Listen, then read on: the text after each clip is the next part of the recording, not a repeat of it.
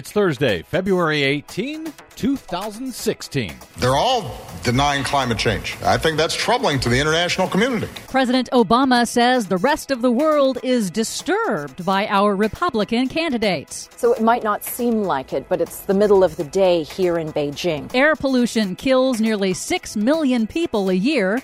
January 2016 was the hottest January on record. West Virginia is now 40% flatter thanks to coal mining.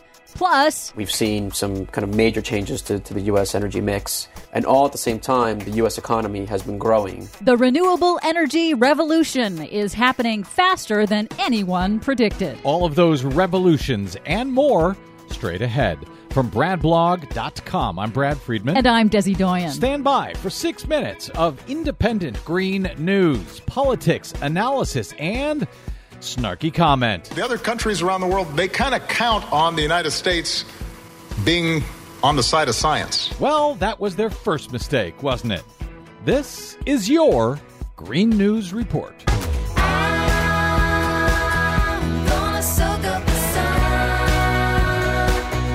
Okay, Desi Doyen, I know that folks on the East Coast, where it has been really, really, really cold lately, probably get crazy when they hear these type of stories. But we got another heat record for January. yep, January 2016 just clocked in at the hottest January ever recorded for the planet. That's according to the latest data from NASA. Some parts of the Arctic were 23 degrees Fahrenheit, 23 degrees above normal. Amazing. January 2016 also broke the record for record breaking. It broke the previous January record by the biggest margin of any month ever recorded. In other words, no other month has jumped this much. 2015 was the hottest year on record, and we're now on track for 2016 to be the third straight year in a row of hottest years on record, and that's never happened before. Don't tell the Republican candidates. Well, speaking of the Republican candidates, that's what President Obama was doing at a summit of Asia Pacific leaders on Tuesday in California. A reporter asked President Obama how his foreign counterparts are viewing the unusual 2016 Republican presidential presidential primary campaign. Obama said many in the international community are concerned about the Republicans' climate science denial. He said the rest of the world counts on the U.S. to lead the way. Because they know that if the United States does not act on big problems in smart ways, nobody will. There's not a single candidate in the Republican primary that thinks we should do anything about climate change that thinks it's serious. Well, that's a problem. The rest of the world looks at that and they says, "How can that be?" How can that be? Oh yeah, the fossil fuel companies fund those Republican candidates, and they're getting their money's worth. Meanwhile, burning fossil fuels isn't just causing climate change, it's an ongoing public health emergency. A new study finds air pollution kills nearly 6 million people around the world every year. That's according to the Global Burden of Disease Project. The primary cause of those nearly 6 million premature deaths each year is air pollution from power plants, factories, tailpipes, and indoor cooking fires where people don't have electricity. More than 3 million of those premature deaths are in China and India.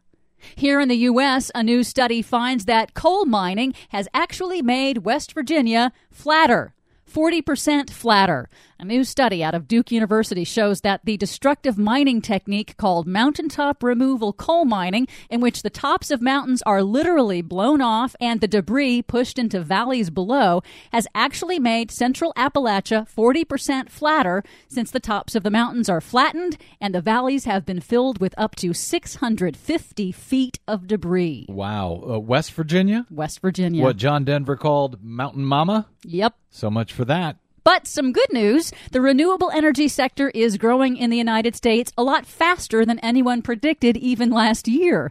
According to Bloomberg New Energy Finance, which tracks energy trends around the world, 2015 marked a turning point for American energy. Renewable energy sources made up two thirds of all new electricity generating capacity that was built in the U.S. last year. For the second year in a row, more renewable energy electricity plants were built than new fossil fuel plants, including natural gas. And U.S. wind energy leads the pack by far. So, no matter what the Republican candidates are saying, the revolution is starting without them. So far, so good. Sounds good to me. For much more on that story and all of the others we couldn't get to today, check out our website at greennews.bradblog.com. Don't forget you can download our reports anytime from Stitcher, TuneIn, or iTunes, where we hope you'll give us a good review. Find us and follow us on the Facebooks and the Twitters at Green News Report. From bradblog.com, I'm Brad Friedman. And I'm Desi Doyen. And this has been your Green News Report. Country road,